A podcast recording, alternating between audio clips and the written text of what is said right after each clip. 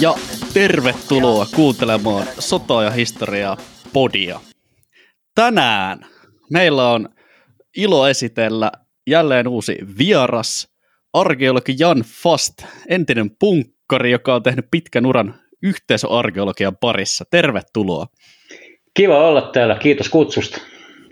Joo, meillä on ollut usein tapana, että nämä vierasjaksot lähtee ihan siitä rennosti liikenteeseen, että vieras pikkasen esittelee itseään ja kertoo urasta ja sen verran kun haluaa. Et tota noin, niin miten, miten arkeologia, kuinka tähän päädyttiin?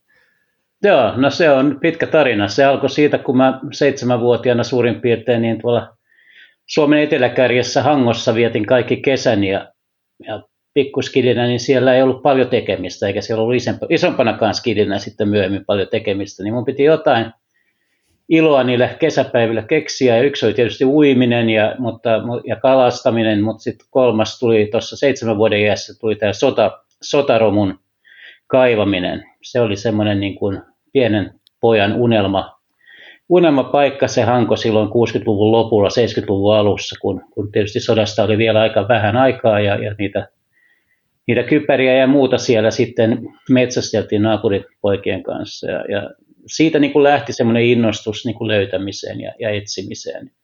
Mä luulen ainakin näin.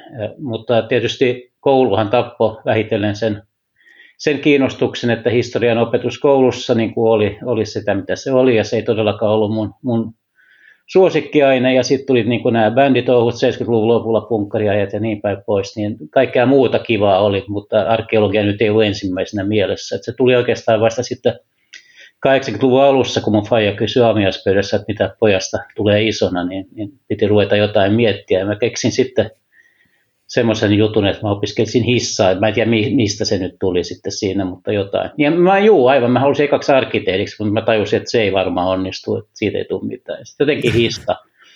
Mutta Faija oli niinku sitä vastaan tiukasti, että ei, ei hitto, että eihän sillä ansaitse, eikä, eikä tietenkään. se oli ihan oikeassa. Mutta siitä huolimatta sitten sinnikkäästi pyrin opiskelemaan historiaa ja päädyin Turun yliopistoon lopulta arkeologiaa lukemaan ja sieltä Helsingin yliopistoon. Ja niin päin pois.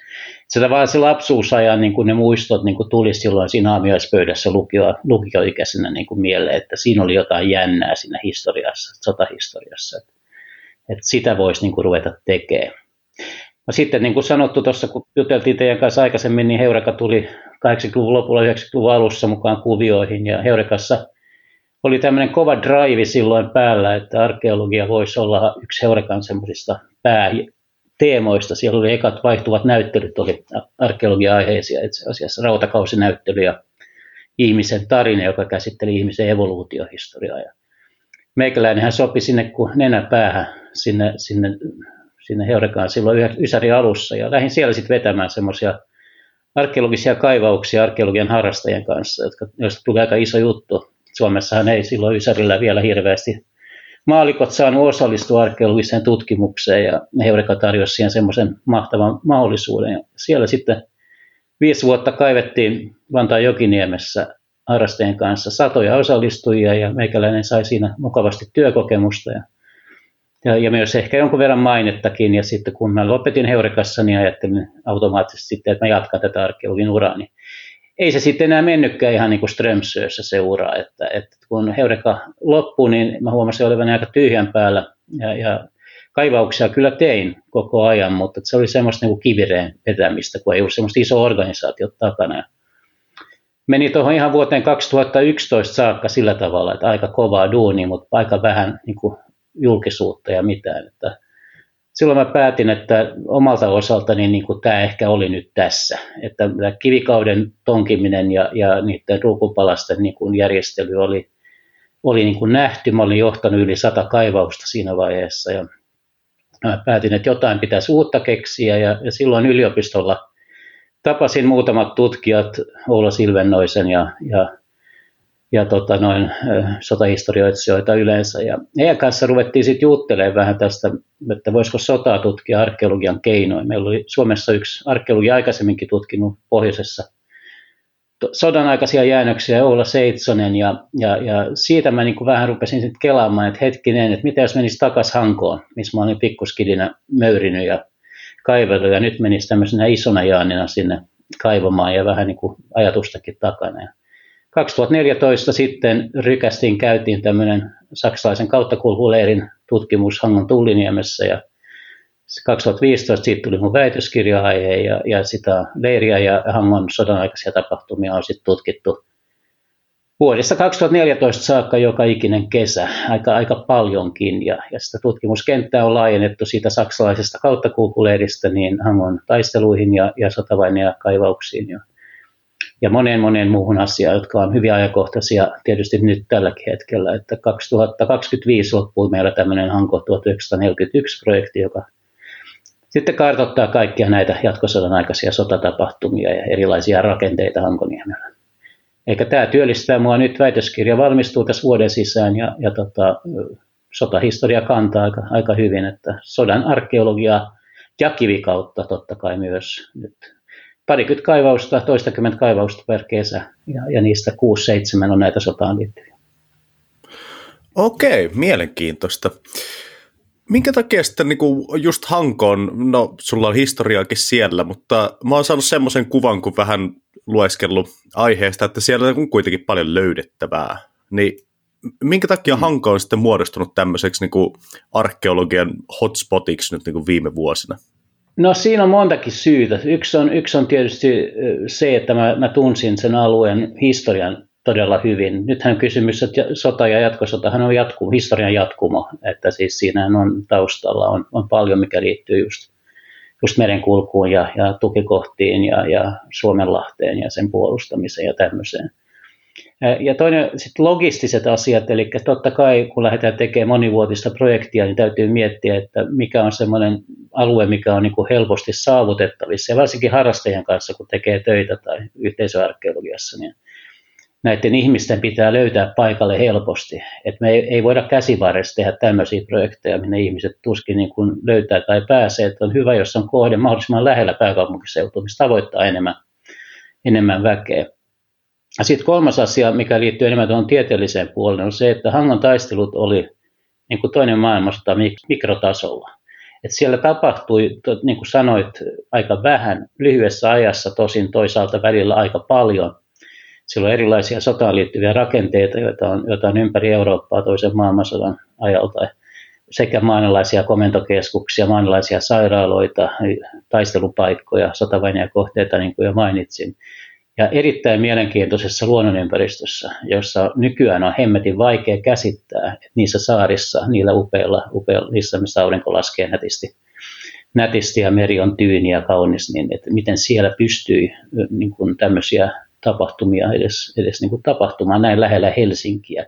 Et kun mennään niin kuin mikrohistoriaan, niin kuin yksittäisten sotilaiden sotakokemuksiin ja pienellä alueella tiukasti rajataan niin kuin historialliseen niin kuin ajankohtaan, muutaman kuukauden, niin me päästään sotilas, sotilaiden niin kuin löydö, löytöön tai jättämien esineiden perusteella jopa tuntien tapahtumaan tarkkuuteen. Ja sitä rekonstruoimaan näiden taistelujen kulkua, varsinkin näiden saaristotaisteluiden, joista ei ole hirveästi, hirveästi aikaisemmin kirjoitettu tarkasti. Wow, okei, okay. eli siis historiallista salapoliisiduunia tavallaan. Tota, voitaisiko me tarjota pikkasen kontekstia rakkaille kuulijoillemme siitä, että mitä Hangon alueella noin yleisesti ottaen toisen maailmansodan aikana tapahtui?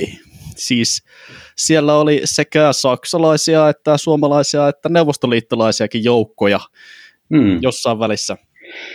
Itänaapurimmehan halusi ennen talvisotaa Hangon laivasta tukikohdaksi voidakseen suojella Pietaria. Se oli se niin kuin virallinen syy ja Suomi ei siihen suostunut ja lyhyesti sanottuna niin tähän tietysti sitten, sitten loppui rauhanneuvottelut ja talvisota alkoi. Ja venäläiset pommitti, tai Neuvostoliitto pommitti Hankoa todella rankasti talvisodan aikana. Hangossa on, on satama, joka on, on Suomen ainoa periaatteessa talvisatama oli siihen aikaan ja tota, hyvin tärkeä niin kuin strateginen koode ja paikka. Talvisota käytiin ja, ja talvisodan jälkeen Neuvostoliitto sitten otti Hangoon, eli sai sen, mitä oli alun perin pyytänytkin. Eli perusti Hankoon 30 000 venäläissotilaan laivastotukikohdan suojaksi niin kuin saksalaishyökkäystä vastaan ja, ja rakensivat ja linnoittivat Hankoniemeä todella rankalla kädellä, siis vuoden ajan keväästä 40 kesään 41, jolloin sitten Hitler hyökkäsi, hyökkäsi Suomen, Suomi rinnallaan Neuvostoliittoon ja, ja, ja, ja, ja ne neuvostojoukot käytännössä jäi sitten, koska tämä salamasota eteni valtiassa niin nopeasti, niin jäi Mottiin.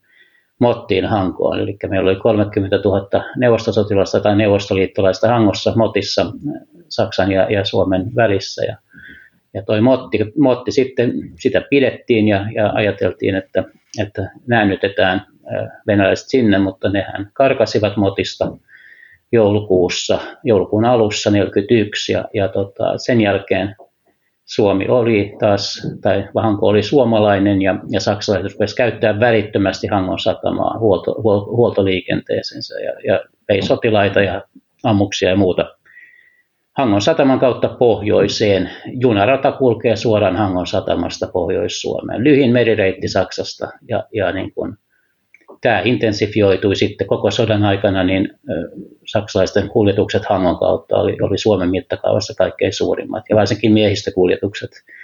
Lähes jokainen Suomessa taistellut saksalainen sotilas kävi ainakin kerran Hangon kautta, Hangon tulliniemen kautta kulkuleirin käyttöä kautta niin kuin Saksassa ja, ja tuli takaisin ja meni takaisin rintamalle pohjoiseen. Että valtavan logistinen keskus. Syyskuussa 1944 saksalaiset lähti Hangosta ja ja siihen loppuu mun väitöskirjanikin aihe sitten. Ja, ja, ja Hankko on sen jälkeen ollut sitten taas Suomen, Suomen eteläkärki ja tämmöinen enemmän niin kuin turistirysä, jos voi sanoa rehellisesti näin. Harva enää miettii sitä sodan aikaista niin kuin Hankoa ja siinäkin on, on, on hyvä tehtävä näyttää ihmisille, että miten lähellä sota oli Helsinkiä ja ihan, ihan miten lähellä se uhka oli. No okei, jatkosodan jälkeen se uhka tuli vielä lähemmäksi Porkkalan, Niemen, Päätön kirkkonummenkin alueen mukana, kun Neuvostoliitto otti sitten sen ja oli ihan lähellä Helsinkiä. Ja, ja tota, näin. Mutta kuitenkin Hangolla on valtava iso merkitys sodassa, vaikka ei ehkä ihan niin kuin ollaan aikaisemmin ajateltu, että sota on siellä pohjoisessa, niin tässä sotaa tuetaan Hangon kautta. Niin, aivan siis nämä mediaseksikkäät aiheet tuota, toisesta maailmansodasta suomalaisten osalta on varmaan jotkut talvisota ja kannaksen ratkaisutaistelut 44, mutta harva varmaan edes tietääkään, että Suomi neidon helmojen alla oli siis neuvostoliittolaisia joukkoja ihan huolella hangossa silloin. Joo, ja myös saksalaisia siis niin, pahimmillaan, tai niin kuin sanotaan vuonna 1944, kun saksalainen 122. divisioona vetäytyi Kannaksen kautta, taistelujen kautta, niin kuin Hangon kautta sitten tuonne lopulta Kuurinmaan Mottiin, niin Hangossahan oli toist, parikymmentä tuhatta saksalaissotilasta odottamassa käskyä, että mitä nyt tehdään aika kriittisellä hetkellä, kun miettii Saksan itärintaman tapahtumia. Aivan. No joo, Tota noin, niin, ö, ihan nopea tähän väliin kyssäri kaikille, että olisiko parempi käsitellä tätä Saksan kauttakulkuleiriä tässä välissä vai tota, mennä siihen, että miten tätä arkeologista tutkimusta siellä suoritetaan?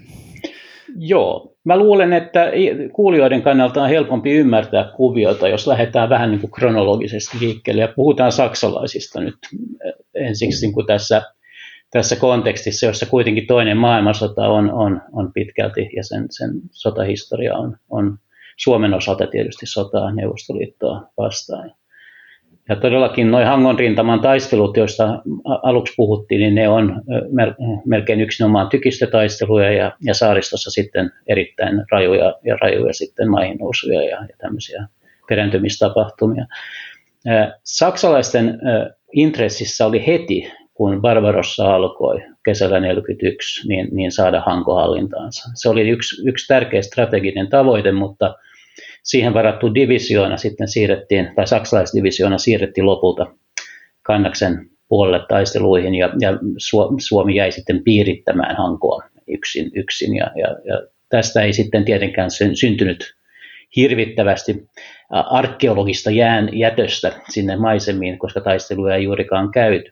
Sen sijaan, kun saksalaiset tuli Hankoon sitten tammikuussa 1942, kun Hanko oli jälleen suomalaisissa käsissä, niin tästä episodista, kun nämä saksalaissotilaat kulkee pari, pari kolme vuotta melkein niin kuin Hangon kautta koulutukseen Saksaan, lomille Saksaan, rintamalle, niin, niin siitä on valtava aineellinen, materiaalinen niin kuin jäämistö säilynyt. Ja tätä, näitä löytöjä, Saksan armeijan hylkäämiä ja, ja hautaamia esineitä ei kukaan ollut etsinyt Hangossa ennen kuin tämä meidän projekti alkoi vuonna 2014.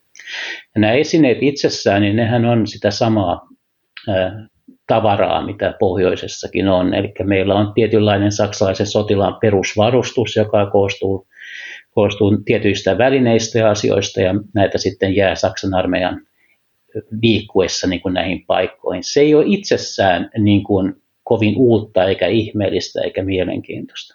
Mutta silloin, kun on tuommoinen valtava leiri Tuuliniemessä, 130 rakennusta, ukrainalaisia sotavankeja, jotka on siis loikanneet Saksan puolen leirin sisällä, on suomalaisia SS-miehiä, jotka kulkee leirin läpi. On paljon historiallisia tämmöistä mikrotason tapahtumia.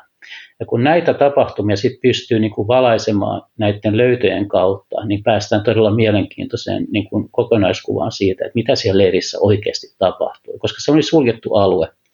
Sinne ei ole, sieltä ei ole jäänyt historiallisia lähteitä muuta kuin yksi kartta, joka on vuodelta 1944, eikä saksalaisistakaan lähteistä löydy muuta kuin ylimalkaisia mainintoja tästä paikasta, missä koko ajan oli 5000 saksalaissotilasta. Koko ajan, joka ikinen päivä Hankoniemen kärjessä. Ja e, että arkeologia on niin kuin ainoa tapa tutkia, mitä siellä leirissä oikein tapahtui, mitä ne sotilaiden oikea elämä siellä leirissä oli. Ja, ja näiden löytöjen kautta sitä elämää ja, ja päivärutiinia voidaan siellä sitten seurata. Eri osissa leiriä vähän eri tavalla. Mutta sitten mikä ehkä tulee kuulijoille yllätyksenä, niin konfliktiarkeologia, siis tämä sodan arkeologia, mistä me nyt puhutaan, niin se ei ole pelkästään maan kaivamista, vaan siinä kaivetaan löytöjä mitä ihmeellisimmistä paikoista. Pyritään niin kuin kaivamaan, kaivamaan esiin kaikki mahdollinen tämmöisestä kohteesta, josta siis ei ole historiallisia niin kuin lähde, lähdeaineistoja säilynyt. Eli mä oon esimerkiksi internetissä tehnyt valtavan hienoa, hienoja löytöjä, jotka valaisee tota saksalaisten sotilaiden olemista tuolla. Puhutaan sotilaiden leirissä ottamista valokuvista, me puhutaan sotilaiden leirissä kirjoittamista kirjeistä, jotka on saksalaisilla eBayn huutokauppa-sivustoilla euron hintaan ostettavissa. Puhutaan kaikesta siitä, koko siitä kokonaisuudesta, päiväkirjoista, rintama tämmöisistä muistot töistä, kaiken maailman tavarasta, mikä liittyy tuohon leiriin. Kun yhdistää nämä niin maasta löydettyihin esineisiin ja sitten vielä haastattelututkimuksiin saksalaisten sotaveteraanien kanssa, silloin saadaan tämmöinen kokonaisuus, jota sanotaan moderniksi konfliktiarkeologiksi. Eli se on se pointti, että me ei vaan kaiveta, vaan me kaivet maata, vaan me kaivetaan joka paikassa. Kaivetaan vinteillä, me kaivetaan, etsitään puihin tehtyjä raapustuksia, rakennusten sisälle tehtyjä hävyttömiä kuvia ja kaiken näköistä Siis tämä on mun mielestä ihan mahtava juttu, että on arkeologiaa kaivella historiallista todistusaineistoa netin kauppapaikoista myös. Kyllä, nimenomaan. Enpä ole tullut koskaan ajatelleeksi asiaa, mutta tämähän on ihan loogista nyt, kun sä sen selitit. Joo, ja se oli ainoa tapa koska mulla ei ollut mitään muuta kuin kartta. Ja aluksi ei ollut edes niitä löytöjä sieltä paikalta, koska saksalaiset oli, oli ainakin osa heistä oli hyvin siistejä. Ne piilotti ne löytönsä niin, että niitä on jopa arkeologien vaikea löytää. Ne on todella niin kuin peitetty näitä jätekuoppia ja niitä on niin kuin, siellä on tarkka kuri ollut siellä erissä. Oli todella vaikea näitä löytöjä edes alun perin löytää. Ja mä rupesin miettimään, että millä tavalla mä lähden tätä lähestyä. Yksi tapa oli, oli hakusanat netissä ja sitä kautta sitten erilaisten erilaisten, mitä oudompien keräilijöiden niin kuin tuttaviksi. Ja, ja sitä kautta sitten niin kuin erilaisten saksalaisten sotilaiden omaisten, niin kuin, tiedätkö, se on mitä uskomattomampia tarinoita. Näistä voisi tehdä dokument, dokumentin itsessään, että mistä löytyy Oberfeld-Wevelin asepuku, jota hän käytti Tulliniemessä. Se on niin kuin, näitä, näitä sai etsiä ja saa, saa todella kaivella, kaivella menneitä monellakin tasolla. Joo, no nyt kun päästiin sitten niin kuin jo vähän raapustamaan tätä pintaa, että minkälaista se elämä siellä on ollut, niin voitaisiin myös puhua vähän, että minkälaisia ne löydöt sitten on, jota sieltä on löydetty. Käsittääkseni Joo. siellä on ainakin maanalaista bunkkeria ollut ja kaikkea vanhaa saksalaista Joo. roinaa. Joo, bunkkereita on siis no, Neuvostoliiton ajalta. Saksalaiset ei rakentanut Aivan. hankoa mitään tämmöisiä pysyviä isoja rakenteita. Mutta nämä löydöt, joo, no se varmaan kiinnostaa. No, ne, toisen roska on toisen aarre ja niin päin pois. Eli saksalaisen sotilaan pois heittämät hammastahna tuubit, äh, hammasharjat, kammat, tyypillinen löytöaineisto. Se ehkä se, no mikä nyt ehkä yllättää, että mä luulin kanssa, kun me aloitettiin tutkimukset siellä, että siellä löytyisi uniformuja paljon ja tämmöistä niin hylättyä tekstiiliä ja tämmöistä tavaraa, mitä nyt voisi olettaa, kun siellä on vaihdettu varusteita, niin, niin paljon, paljon tämmöistä mielenkiintoista, niin sitä ei löydy. Se on kerätty tarkoin pois ja ne on poltettu ne uniformut. Niitä oli ollut siellä kyllä, mutta ne on hiiltyneinä niissä jätekasoissa.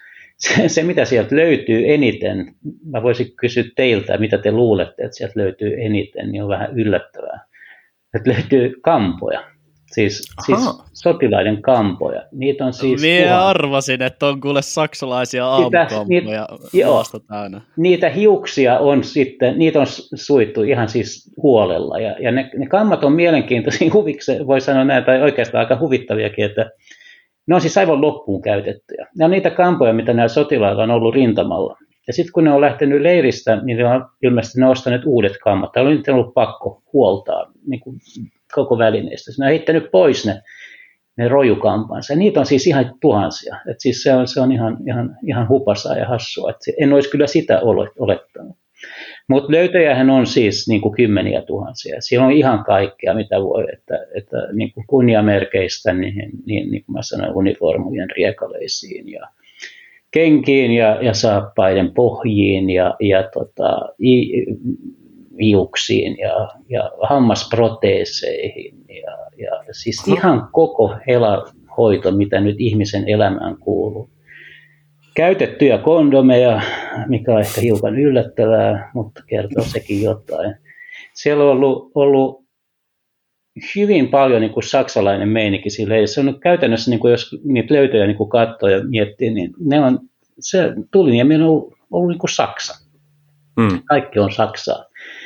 Ja, ja hyvin vähän on niin kuin paikallista vaikutusta, että niin kuin voisi kuvitella, että sillä olisi paljon niin kuin hankolaisten firmojen niin kuin limupullon korkea tai näin. Ja, että yllättävän vähän. Että ainoa paikka, mikä, minkä ainoa tunkio, mikä siellä tutkittiin, missä näkyy niin kuin yhteys niin kuin suomalaisiin, on ollut, on ollut tämä sotilaskoti, jonka lähes koko astiasto oli, oli Arabiaa.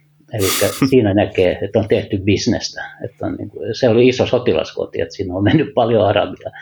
Mutta muuten on yllättävän vähän nä, niin kuin näkyy noissa löydöissä, että olisi ollut paljon niin kuin yhteyksiä paikallisväestöön niin kuin millään tasolla. Et siinä on myös ihan mielenkiintoinen juttu sinänsä, koska se, se tukee näiden haastattelututkimusten niin kuin, asia, että ne saksalaiset meni sinne ja sitten ne lähti sieltä pois, että ei me niitä paljon hangossa näy.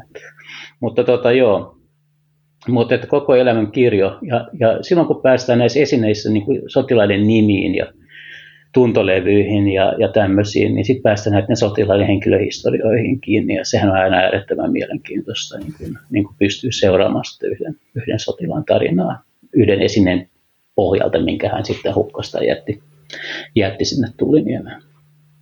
Hmm. Okei, no miltä sitten niin kuin, tavallaan normaali päivä tässä saksalaisessa kauttakulkuleirissä on näyttänyt? Mitä siellä ollaan niin tehty? No, jos ajatellaan niin, että sotilas tuli rintamalta, hän oli likainen, hänellä oli uniformu, oli kulunut, tuli junalla Hankoon pohjoisesta kaksi päivää junassa. Ensimmäinen, mitä hän teki, oli, että hänet, hän lähti täin poistoon.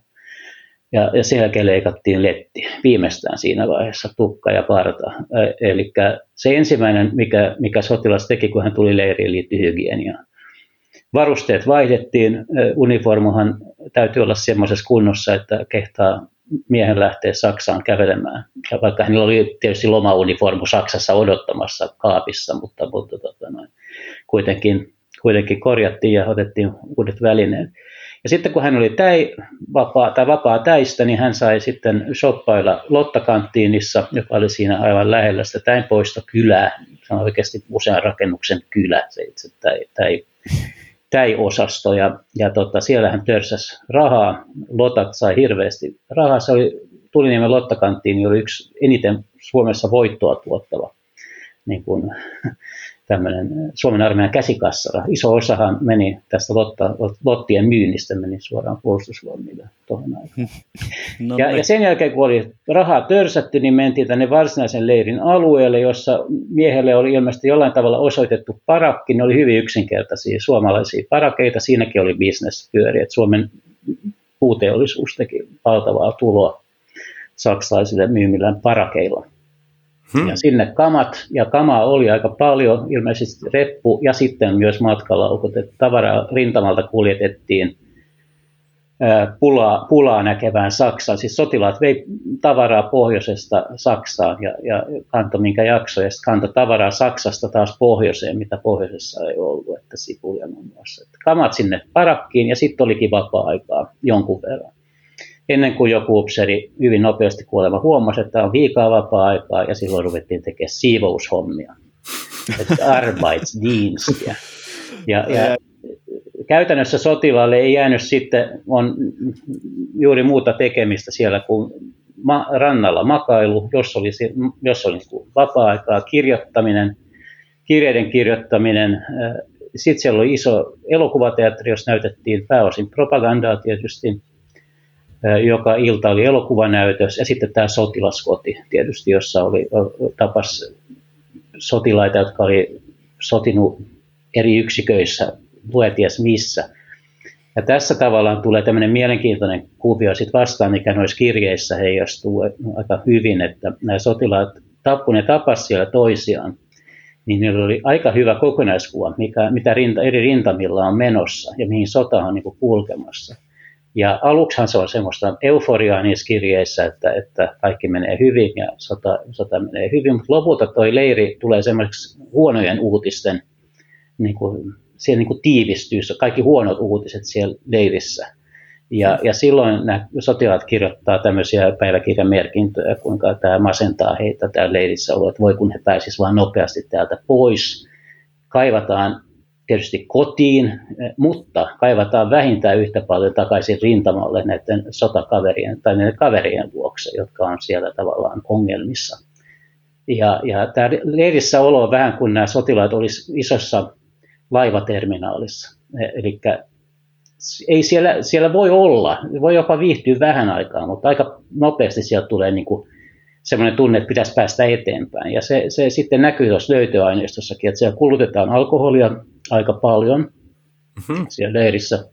Saksan armeijan annoksiinhan kuului alkoholi, siis se ei ollut mikään uusi juttu, ja oluttahan ei mielletty alkoholiksi juurikaan. Ja viini ja konjakki kuului muonitukseen kuukaustasolla. Ja, mm, Hankoonhan nämä pääosa näistä sotilaista ei päässyt ollenkaan, eli he tuli teljetty sinne leiriin odottamaan laivan tai junan lähtöä niin, niin tämä on se, niin kuin, niin kuin yksi SS-mies kirjoittaa kotiin, että tämä on lomamatkan surkein piste, on mhm. Tulliniemi.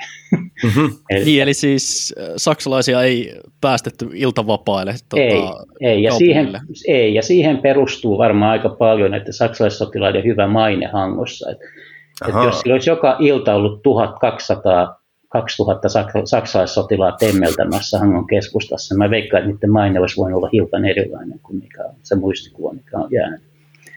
Okei, no sitten jossain vaiheessa laiva tuli ja laiva vei nämä sotilaat Tallinnaan.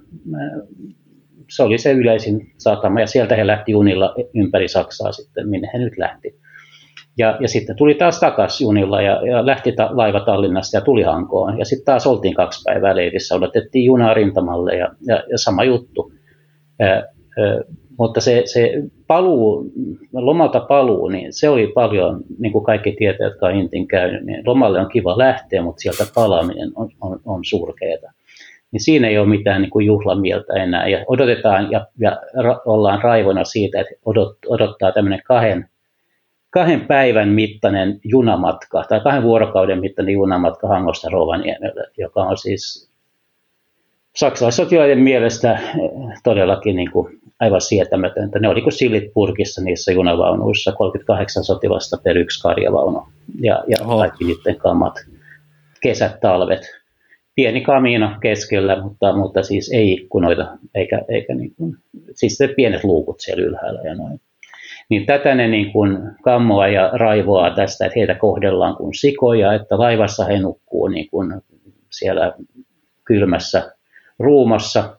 Juna, junassa he nukkuu päälle, osin päällekkäin näissä karjavaunuissa. Ja, ja todellakin tämä juna matelee kammottavan suomalaisen metsämaiseman läpi. Ja ne nimitti tätä junaa Urwald Expressiksi, erämaa pikajuna tai Urlaub Express tai näin, niin kuin vähän ironisesti. Se kulki niin hitaasti se juna, että se välillä sen vieressä pystyi kävelemään ja juoksemaan, että ne pystyi hyppiä vaunusta toiseen, ne sotilaat juoksemalla seuraavaan vaunuun, kun se hidasti se juna. Että voi kuvitella. Tota, Onko mitään syytä, niin kuin, minkä takia tämä juna oli sitten niin, niin hidas, vai oliko kaikki junat vaan niin hitaita?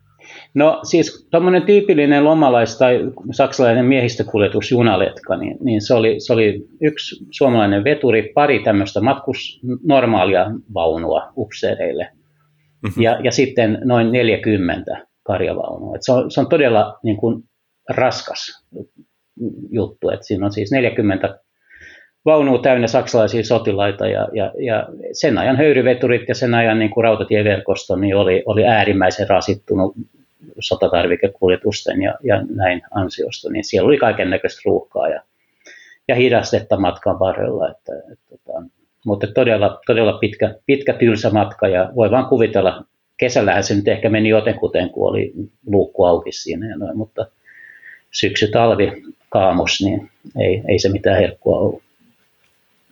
No ei varmasti. Joo. Mainitsit muuten aikaisemmin noista rajuista saaritaisteluista. Onko niitä tutkittu? Onko niistä mitään viitteitä täällä Hankon alueella? Mitä, mitäs niistä tiedetään? No se on vähän niin kuin, monihan sanoi mulle just kun mä aloitin tuon projektin, että no tästä nyt tiedetään täsmälleen kaikkia, ei siellä juuri mitään tapahtunut. Ja, ja tavallaan se on just näin. että strategisesti niin tiedetään, mitä siellä tapahtuu, ja meillä on sotapäiväkirjoja, jotka kertoo joskus jopa minu, 10 minuutin tarkkuudella, että missä joku yksikkö nousee maihin ja mitä vastarintaa kohtaa ja mitä tapahtuu.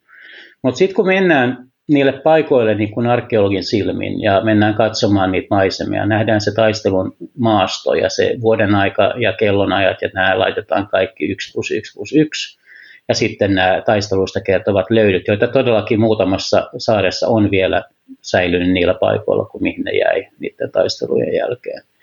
Niin, niin sitten me voidaan verrata tätä niin kuin dataa, mikä me kerätään nyt ja kartoitetaan nyt näihin sotapäiväkirjojen ja näihin, näihin taistelukuvauksiin, mitä on säilynyt ja mitä on julkaistu. Ja voi tulla monelle yllätyksenä tai sitten ei, en tiedä, mutta, mutta kyllä siinä on aika paljon poikkeamaa. Sehän on tiedetty, että sotapäiväkirjat ei ole luotettavia niin kuin lähteitä. Että nehän on kirjoitettu jälkeenpäin ja niiden tarkoitus on ollut selittää pitkälti, korostaa omaa menestystä ja sitten siirtää vastuuta viereiselle tai niin kuin, että rintama pettää, niin se on aina viereisen yksikön niin kuin pokka, joka pettää siellä, siellä maastossa ja niin päin pois. Mutta päästään niin arkeologialle niin lähelle näitä tapahtumia ja, ja tuon maisematutkimuksen ja, ja tuommoisen niin säätutkimuksen ja muun avulla näihin taisteluun kiinni, että, että joissakin tapauksissa, en lähde vielä nyt avaamaan tarkemmin, mutta, mutta muutamassa tapauksessa on, on kyllä syytä aika rankkaankin uudelleenarviointiin.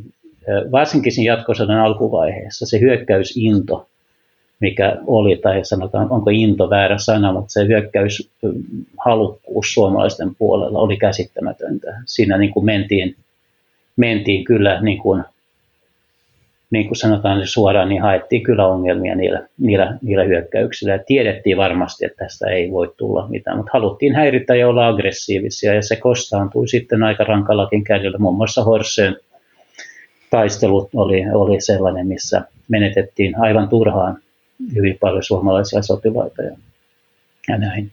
No sitten kun puhutaan, että me tiedetään, miten sota meni, niin sitten me, me ei todellakaan tiedetä, miten sota meni venäläisten niin puolella. että siellä on propaganda ollut aina niin kuin vallalla ja, ja kerrottu niin kuin sankaritarinoita ja, ja näin. Ja, ja kun katsotaan sitten venäläiset puolelta tämmöistä niin kuin vastahyökkäystä tai tämmöistä, tämmöistä uhrautumishalukkuutta tai muuta, niin me päästään aika mielenkiintoisiin, mielenkiintoisiin niin kuvioihin ja, ja näkemyksiin siitä. Bengtsärin taistelu oli yksi meidän ensimmäisiä niin kuin tutkimuskohteita, niin kuin tavallaan yritettiin katsoa sitä taistelua puhtaasti tällä tavalla niin kuin tieteellisen niin kuin kulman kautta, eli verrata granaatin iskemien niin kuin, kohtia siinä luodolla taistelukertomu- taistelu, taisteluihin liittyviin kertomuksiin. Yritettiin arvioida näitä, näitä kaatuneiden määriä niiden granaattikeskitysten osumien perusteella ja myös arvioida, mistä näitä granaatteja ammuttiin oikeasti ja kuinka lähelle, tuliko ne oikeasti niin lähelle majakkaa kuin kuin Luther ja kumppanit siellä, siellä väittivät. Ja, ja, ja niistä tuloksista äh, voi nähdä myös sen, että, että, että miten intensiivinen se taistelu oli niin kuin hetkellisesti ja miten se suomalaisten granaattikeskitys oli käsittämättömän tarkasti niin kuin osu ja koordinoitu. Ei vaan sille hyökkäyspuolelle, majakan hyö, sille puolelle, mistä venäläiset hyökkäsivät aktiivisemmin, vaan myös muihin kohtiin siinä saaressa, missä venäläisiä oli. Niin siis äh, Pekcharin majakkasaari on sellainen äh, pieni ja kallioinen saari vähän hangosta länteenpäin Joo. merellä. Joo, että vaikka siinä ei niinku uudelleenarviointiin sen taistelun suhteen ole niinku suuri, hirveästi aihetta, joskin vähän kyllä, niin, niin, niin tämä kuitenkin antaa mielenkiintoista lisä, lisäkulmaa siihen, siihen, siihenkin taisteluun. Bengtsärissä myös sukellettiin, eikä tehtiin vedenalaiskartoitusta siellä, siellä tota, saaren ympärissä. Sehän on sukelluskielossa se alue tietysti räjähteiden ja muiden takia, mutta tota, sekin oli ensimmäinen kerta, kun joku meni niin kuin katsomaan tieteellisten lasien läpi, niin kuin mitä siellä pinnan alla oikeasti on ja, ja millä tavalla se se taistelu on, näkyy siellä vedenpinnan alapuolella. Hmm. Et kyllä tuossa niin kuin arkeologia tuo uusia, uusia niin kuin kulmia näihin saaristotaisteluihin. Se on ihan selvä. Ja, ja, ja, ja loppuviimeksi niin me saadaan nyt viimeisen kerran niin kuin mahdollisuus todennäköisesti dokumentoida kaikki ne rakenteet, mitä siellä on, eli pesäkkeet ja kaikki puolustusvarustukset ja muut, ennen kuin kesämökki tontit valtaa koko ne, kaikki ne saaret on varmasti ennemmin tai myöhemmin täynnä mökkejä, niin katoavaa kulttuuriperintöä myös kartoitetaan. Hmm. Aivan. Eli kello tikittää ja tärkeää duunia tehdään vielä, kun keritään. Erittäin rajusti tikittää just tällä hetkellä. Että vaikka että kymmenen vuoden sisään, niin tilanne tulee olemaan aivan toinen, mitä liittyy toisen maailmansodan muinais- tai jäännöskantaan tuolla, tuolla hangussa. Okei, okay, joo mielenkiintoista kerta kaikkiaan. Öö, no joo, tota noin, niin, sä oot siis vetänyt näitä yhteisöarkeologia projekteja, jossa vissiin otetaan ihan tavan kaifareita mukaan tähän prosessiin. Siis sellaisiakin ihmisiä, joilla ei niin ole mitään ö, aikaisempaa kokemusta arkeologiasta. Haluaisitko niin vähän avata, että miten tämmöinen hanke oikein lähtee käyntiin ja mitä se sitten käytännössä tarkoittaa siellä paikan päällä? Joo, hanke lähtee oikeastaan käyntiin sillä, että me ensiksi arkeologit tietysti hommataan tämä projekti, eli haetaan rahoitus, rahoitus- ja yhteistyökumppanit. Ja sitten kun meillä on varma juttu, että me päästään tekemään tämmöistä kaivausta, olisi sitten kivikautinen paikka tai viikinkiaikainen paikka tai, tai sota, sota-arkeologiaa, niin, niin, niin sitten ruvetaan markkinoimaan ikään kuin tätä, tätä tapahtumaa. Ja yleensä nämä, nämä kaivaukset järjestetään kurssimuodossa niin, että ne on jonkun opiston tai museon tai tai tällaisen tämmöinen niin field course meiningillä, kenttätyökurssi, arkeologian tai sota, sota-arkeologian tai sotahistorian kenttätyökurssi, jolloin tähän, tämä kaivaus on vain yksi osa tätä, tätä tapahtumaa, että siinä on luentoa ja kaikkea muuta lisäksi. Eli lähdetään markkinoimaan tämmöistä pakettia, jossa, jossa yritetään saada – ihmisille tietoa, että tämmöinen on nyt tulossa, että jos sinua on aina kiinnostanut sotahistoria tai kivikausi, niin tervetuloa mukaan tekee omin käsin näitä, näitä hommia ja, ja, ja, ja tarjotaan sitten tämmöinen kokonaispaketti. Ja, ja näähän on niin kuin, nämä järjestäjät esimerkiksi Hangossa, niin nämä sota-arkeologiset kaivaukset järjestää Hangen Sommaryni, joka on, joka on tota, monen, vuoden, monen, monen, monen vuoden ajan tehnyt näitä, niin osallistuminen viiden päivän kaivaukselle Hangossa maksaa 20 euroa. Eli johon sä saat sitten kaikki välineet ja, ja, ja luennot ja muut. Ja, ja meille taas niin kuin meidän näkökulmasta, arkeologian näkökulmasta me saadaan tietysti vipuvoimaa niihin, niihin kenttätöihin, mutta se ei ole se pääasia, vaan, vaan niin kuin mä sanoin tuossa, mun on tausta Heurekassa ja, ja kymmenen vuotta niin siellä töissä, niin mua kiinnostaa niin tämä, tämä, millä tavalla tätä, tätä arkeologiaa niin tieteenä viedään niin kansalaisille ja, ja, ja kiinnostuneille. Ja mä saan siitä tietysti oman palkkani, se ei ole häävi, mutta mä pärjään sillä. Ja, ja sitten loppu, loppupäässä niin tämmöinen usean vuoden, niin kuin Hangossa on tehty nyt, tämä on yli kymmenen vuoden projekti, niin, niin saadaan näyttävää tieteellistäkin tulosta. Mutta tässä on myös kyse tämän yleisön palvelemisesta ja semmoisesta niin kuin kokonaisvaltaisesta niin kuin elämyksen tuottamisesta myös. Halutaan herättää ihmiset niin kuin näkemään ja katsomaan maisemaa ja ympäristöä vähän eri tavalla niin kuin mitä normaalisti. Niin kuin tämän podcastinkin avulla mulla on sellainen tunne, että monet nyt tämän jälkeen rupeaa katsoa Hankoakin ehkä vähän eri tavalla kuin kun sen kuohuviinilasin pohjan läpi. Että, että tota, kyllä se niin on, että, että kun historiaa viedään lähelle ihmisiä, niin se alkaa kiinnostaa ja sitten toivottavasti myös saa ihmiset ajattelemaan. Joo, juuri näin. Sehän on meidän podcastinkin tavoite jossain määrin. Joo. Tuodaan, tuodaan tuota historia ihmisille esille ja tuota, tuota näin. Niin, niin yksi asia mun piti tuossa, teille ehkä ei tule mieleen, mun piti sanoa se, että tämä on ainoa turvallinen tapa tutkia toisen maailmansodan niin kuin maanalaista niin kuin kulttuuriperintöä kaivamalla, osallistua näille kursseille, koska yksin näitä ei pidä kaivaa.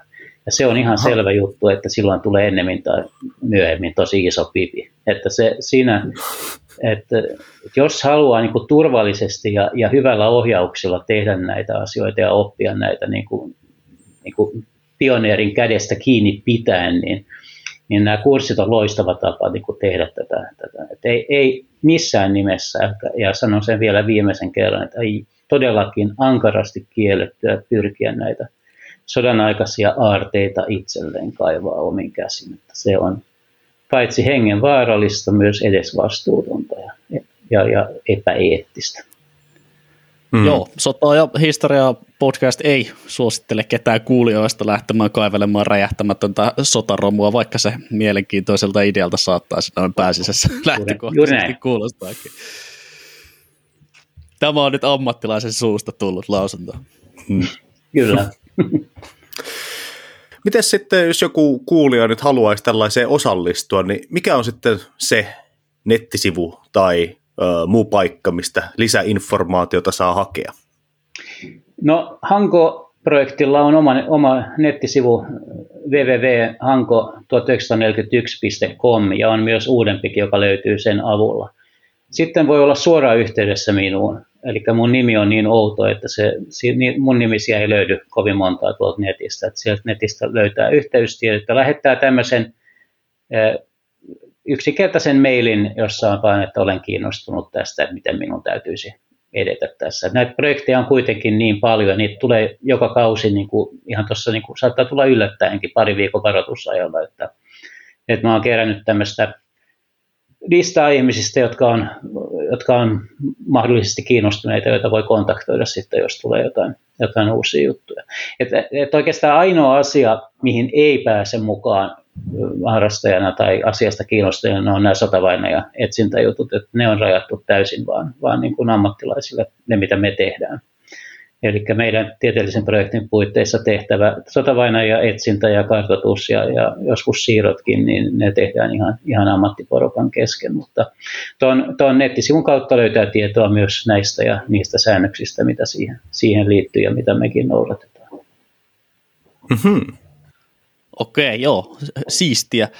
onko mitään rajoitteita sillä, että minkälaisia tyyppejä voi tulla mukaan? Onko kaiken ikäiset tervetulleita? Kaiken ikäiset on totta kai tervetulleita sillä, sillä kuitenkin erotuksella, että kivikaltisen asupaikan kaivaukselle pääsee ihan minkä ikäinen tahansa, siinä ei ole mitään, mutta näin sotakohteisiin ei oteta alle 14-vuotiaita ainakaan ilman vanhempia. Että siis se on ihan turvallisuussyistä ja myös siitä syystä, että meidän on, on muistettava, että se on työmaa ja, ja, ja siellä kohtaa niin kuin monet erilaiset asiat ja yllätykset ja ikävätkin asiat voi tulla siellä vastaan sen kaivauksen aikana ja suojellaan vähän näitä kaikkein nuorimpia näistä, näistä, näitä kaikkein voimakkaimmilta ärsykkeiltä, mitä tuommoisella kaivauksella voi tulla. Mutta historiallisen paikkojen kaivauksilla niin on, on kaivellut ihan, ihan ekaluokkalaistenkin kanssa ja hyvällä menestyksellä. Että, että näin. Mutta tämä sota-juttu on, on vähän, vähän erilainen asia tietysti. Hmm. Okei. Okay. No, se on aivan täysin ymmärrettävää. Ja siinä jos kuulitte, kuulijat, että jos ensi kesänä on jotain koko perheen reissua mm. vähän vielä suunnitteilla, niin tämmöinen kiva, rento, esihistoriallinen, arkeologinen kaivausprojekti on ihan mahdollinen. Niin, päiväkaivauksilla. Niin mahtava tapa niin kuin olla mukana tämmöisessä niin kuin, tiimissä, joka tekee kivaa työtä. No, se on muuten, tämä ei ole mikään, mikään liottelu eikä mitään, mikään niin kuin, liottelu ollenkaan, ollenkaan, ollenkaan. Eli siis nämä ihmiset, mitkä on mukana näissä projekteissa, on tosissaan kaiken ikäisiä, mutta niitä yhdistää yksi asia, että ne on kaikki hemmetin kivoja tyyppejä. Et en ole yhdelläkään kaivauksella, missä on ollut, ja siis mä oon tehnyt yli 30 vuotta ja kohta 200 kaivausta. Yhdelläkään kaivauksella ollut, missä olisi ollut joku, niin kuin, mikä olisi ollut niin kuin, ei-toivottu henkilö siellä. Et siis ihan uskomatonta porukkaa. Ja toisensa, toisensa huomioon ottavia, ystävällisiä, kivoja ihmisiä. Että, ja kaiken ikäisiä siis. Ihan kaiken ikäisiä. Hmm. Ei tarvitse pelätä. Hmm. Se kuulostaa oikein mukavalta. Pitää ottaa itsekin joskus suunnitelmiin, että lähtee johonkin tämmöiseen. Ilman muuta. No, tota, no niin, sulla on nyt tämän äh, Hanko-hankkeen tiimoilta tulevat vuodet puukattu. Onko ehtinyt yhtään miettiä, että mitä sitten, kun tämä saadaan taputeltua joskus? Itse asiassa kyllä, ja, ja tota, meillä on nyt yksi hanke liittyy tietysti näiden pohjoisten sotatapahtumiin, että meidän täytyisi niin kuin ottaa jonkunnäköinen vastapuoli sieltä, minne ne sotilaat meni. Eli saadaan tälle leirille se, se päätepiste tavallaan sillä puolella. Mutta se on ollut ongelma monta vuotta just se logististen kysymysten takia, että sitä on siirretty. Sen sijaan jo ensi syksynä alkaa tämmöinen uusi kylmän sodan arkeologian projekti, joka liittyy Porkkalan tapahtumiin ja, ja, ja se jatkuu vuoteen, vuoteen 2026 saakka ja se tulee olemaan tämmöinen iso yhteisöarkeologinen hanke, jossa, jossa tutkitaan sitä Porkkalan alueen ja, ja koko ton, koko ton parenteesin alueen niin kuin, niin kuin jäämistöä näiden siellä asuneiden ja siellä vaikuttaneiden niin kuin henkilöiden näkökulmasta ja, ja katsotaan, että, että mitä mielenkiintoista sieltä löytyy. Siellä todella on hyvin paljon, mitä ei ole kartoitettu ollenkaan ja, ja joka on hyvin säilynyttäkin aluetta. Niin tätä, tätä työtä tehdään yhdessä Raaseporin museon kanssa ja, ja, ja Kirkkolmen kansalaisopiston ja, ja muiden kanssa. Mä odotan siitä aika isoa myös juttua niin kuin, tai niin kuin pääkaupunkiseudun kouluille. Valitettavasti hyvin ajankohtainen hanke tietysti myös liittyen näihin näihin viimeaikaisiin tapahtumiin, mutta, mutta toisaalta niin näistä asioista pitää puhua niiden oikeilla nimillä ja nyt on hyvä hetki myös siihen lähihistorian, lähisotahistorian tutkimiseen. Hmm, okei, okay. kuulostaa kyllä todella mielenkiintoiselta. Semmoinen kans, mikä, mikä niin kuin kannattaa pitää mielessä, että kun tutkitaan niin kuin sodan historiaa ja varsinkin modernien ja hyvin lähelle meitä, meitä nykyajassa eläviä ihmisiä, tulevia sotatapahtumia, niin pitää aina muistaa se, että nämä ihmiset, jotka osallistuivat näihin Hangon taisteluihin ja heidän omaisensa ja, ja, ja, ja näin, niin eh, siellä on paljon tunteita, mitkä liittyy näihin, näihin tapahtumiin. Ja tämä pätee myös koko EUn alueella tehtävään niin sota-arkeologiaan. Ja, ja sen takia tässä, kun kaivellaan näitä sodan ajan eh, menneitä, ei vain sotavainajia, vaan muuta esiin, niin, niin kannattaa aina muistaa tämmöinen eettinen suhtautuminen. Eli pitää kunnioittaa tätä tätä, mitä siellä on joskus tapahtunut sillä tavalla, että ei lähdetä mässäilemään eikä brassailemaan näillä, näillä löydöillä. Ja tehdään, ollaan asiallisia ja ollaan, ollaan korrekteja. Ja, ja muistetaan joka, joka hetkellä, että me ollaan semmoisilla paikoilla, missä on tapahtunut se, mitä kukaan ihminen ei ikinä olisi halunnut, että siellä on ollut sota ja, ja siellä on kuoltu ja, ja siellä on, on kärsitty, niin, niin nämä, nämä niin kuin hauskat läpät, mitä liittyy arkeologiaan, monesti arkeologian kenttätöihin noilla kivikautisillakin paikoilla, niin, niin ne on vähän, vähän vähemmän, vähemmän läsnä tuolla sotakohteella, että me pyritään niin kuin aina muistamaan se, se tragedia, mikä tässä on niin kuin taustalla. Ja meitä ei kiinnosta, oliko se tragedia siellä kummalla puolella rintamaa se oli, vaan, vaan me pyritään niin kuin objektiivisesti katsomaan sitä tapahtumaa niin kuin joka, joka puolelta niin kuin ja, ja, ja nimenomaan näin, että, että pysytään, niin kuin, pysytään niin kuin siinä asiallisina siinä, siinä dokumentaatiossa. Et siinä on hirveän helppo lähteä hiihtelemään ja, ja tekemään tämmöistä niin kuin, raflaavaa niin kuin dokkari, dokkaria niin kuin muualla maailmassa tehdään näistä, näistä ajoista, niin, niin se on meille hyvin vieras ajatus siinä, kun me tehdään sitä omaa työtä. Joo, sodan inhimillisen kärsimyksen politisointi on niin kuin varsin banaalia ja mautonta omastakin mielestä, että Joo. se on kummallakin puolella ihan sitä samaa. Joo, joo, joo näin. Ja, ja sitten tuossa kun ollaan paljon tekemisissä koulujen kanssa ja oppilaiden, oppilaiden kanssa, Mm, sekä, sekä alaasteen tietysti, että, mutta varsinkin niin kuin lukion, lukion oppilaiden kanssa, niin, niin kyllä siinä niin kuin aika paljon mietitään näiden oppilaiden kanssakin keskenään enemmän sitä just, että, että, että mikä, mikä tämä tragedia on, eikä, eikä niin kuin hehkuteta sitä, että nyt löysin tyyliin niin kuin saksalaisen kokardin ja, ja, ja niin kuin, että onko tässä pääkalloa vai eikö tässä ole pääkalloa. Eli se, se, se ajattelu pois tästä, mutta, mutta se, on, se on kuitenkin niin, että sotahistoria kiinnostaa ihmisiä niin paljon enemmän kuin kivikauden historia tässä maassa, että, että tavallaan mä koen myös välillä, että me palvellaan niin kuin sitä, sitä, sitä kiinnostusta, meidän täytyy siihen jollain tavalla vastata, ja arkeologia on yksi tapa tuoda se konkreettisesti, se sodan mielettömyys niin kuin ihmisten käsin kosketeltavaksi, että me mennään niin kuin pois niistä perinteisesti sotahistorian nuolista kartalla niin kuin esitystavasta. Me mennään siihen, että ollaan niillä paikoilla, missä tämä oikeasti tapahtui ja nostetaan maasta se sirpale tai se pala sitä tapahtumaa. Ja, ja mä, siinä kontaktissa, kun se, se esine sieltä maasta tulee, oltuaan siellä 80 vuotta, joka kertoo konkreettisesti, että mitä tässä niin kuin tapahtui, kauheita asioita, niin silloin jokainen miettii kaivauksilla sitä asiaa. Se tulee hyvin lähelle. Se tulee veikkaan paljon lähemmälle, vähemmäksi juttu kuin että jos lukee sotahistoriallisesta julkaisusta tämmöistä hyökkäyssuuntaa, katsoo karttaa, että nuoli tuli tuolta ja se meni tuonne ja, ja sitten tässä tapahtui sitä. Että kyllä, se, kyllä se henkilökohtainen tatsi siihen historiaan syntyy arkeologian avulla niin kuin aivan hemmetin hienosti. Hmm. Kyllä, kyllä. Varsinkin voisin kuvitella, että jos on lukiolaisten kanssa tekee noita, niin äh, kuitenkin monet siitä, kun siellä on taistellut ja niin kuin kaatunut niille rintamilla, nehän on ollut lukioikäisiä. Joo, se yllättää monet oppilaat, kun mä sanon, että kysyn, että kuinka vanha sä oot. No joo, no mä oon nyt 17 täytyy just, niin mä oon niin kuin, että no niin, että tämä kaveri, mikä tässä kuoli, niin se oli vuotta sua vanhempi.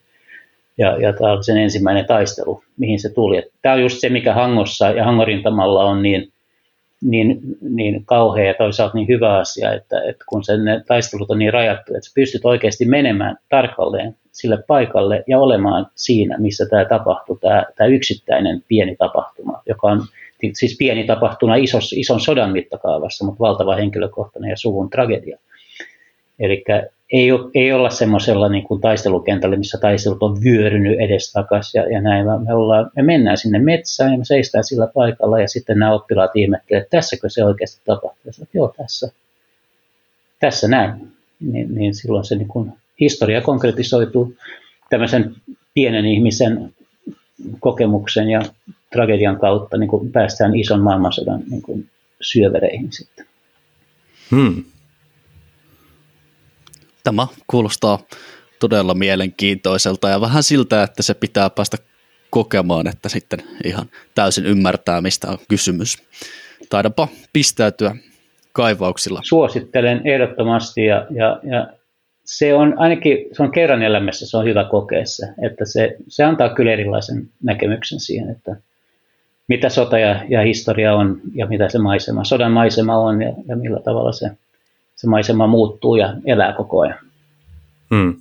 No mutta hei, nyt jos ja kun jollain meidän kuulijoistamme syttyy tämän haastattelun seurauksena palava into arkeologiaa kohtaan, niin voisitko vielä kertoa kaikille, että kuinka tällaista työtä halutessaan sitten oikein pääsee ammatikseen tekemään? No sanoisin niin, että kaikkeahan pääsee, jos tarpeeksi haluaa. Eli se on, se on mun motto ollut aina. Sä voit tehdä ihan mitä vaan, jos tarpeeksi haluat. Arkeologia on Suomessa todella vähän, mutta koko maailma on, on työmaa. Tänne ei tarvitse niin kuin suuntautua pelkästään Suomen arkeologiaan, vai voi kaivaa missä vaan maailmaa, opiskella missä vaan ja tehdä mitä vaan. Täytyy käydä koulut loppuun ja, ja sitten lähteä opiskelemaan. Ja opiskelu kestää nykyään vain 4-5 vuotta yleensä ja, ja sen jälkeen on, on kenttätyöt, kenttätyövalmiudet, eli pystyy johtamaan omia kaivauksiaan, tekemään omia tutkimusprojekteja, hakemaan omia rahoituksiaan, tai sitten niin kuin minä, tai sitten menemään museoon tai johonkin muuhun paikkaan töihin. Mutta tota, tämä on semmoinen vähän niin kuin kutsumusammatti, että mitään suurta tilisaldoa on turha, turha niin kuin toivoa, mutta jos mä sanon niin, että mä aloitin seitsemänvuotiaana, mä täytän nyt 60 ja mä oon tehnyt siitä seitsemänvuotiaasta saakka, tai sanotaan parikymppisestä saakka joka vuosi näitä kenttätöitä, niin en ole päivääkään katunut. Ja, ja kyllä tällä elää pystyy ihan hyvin. Että, mutta vähän niin kuin rock and roll, että täytyy tehdä paljon keikkaa, että tulee, tulee kuuluisaksi ja sitten tulee lisää keikkaa, jolla ehkä jossain vaiheessa pystyy elämäänkin niin tota, näillä, näillä, tällä, tällä mentaliteetillä, mutta yliopistoissa opiskellaan ja, ja valmiiksi sitten, sitten pääsee kaivelemaan luvalla, luvan kanssa. Okei. Tämä oli todella mielenkiintoinen setti meille ja erittäin paljon siis kiitoksia Jan Fast taas vieraaksi tulemisesta. Kiitos teille ja, ja parempaa kevään jatkoa. niin, toivotaan, toivotaan katsotaan, miten tilanne kehittyy. Ja minunkin puolestani ihan valtava kiitos tästä näin. Pääsit rauttamaan meillekin vähän tuntematonta aihetta tässä historiatutkimuksessa. Että tämä oli tosi mielenkiintoinen setti ja ollaan yhteyksissä vastaisuudessakin. Kiitos paljon. Kiitos. Ja kaikille kuulijoille, niin, niin kuin aina, käykää seuraavassa meitä Instagramissa ja Twitterissä ja ottakaa YouTube-kanava haltuun. Sinne on tulossa itse asiassa tässä ihan lähipäivinä vähän uudenlaista kontenttia. Voi olla, että on tullut joku, tämä jakso tulee ulos, että ehdottomasti käykää tsekkaamassa YouTube-kanava. Siellä on jotain muuta, mitä ette Spotifysta löydä. Kyllä. Se on moro.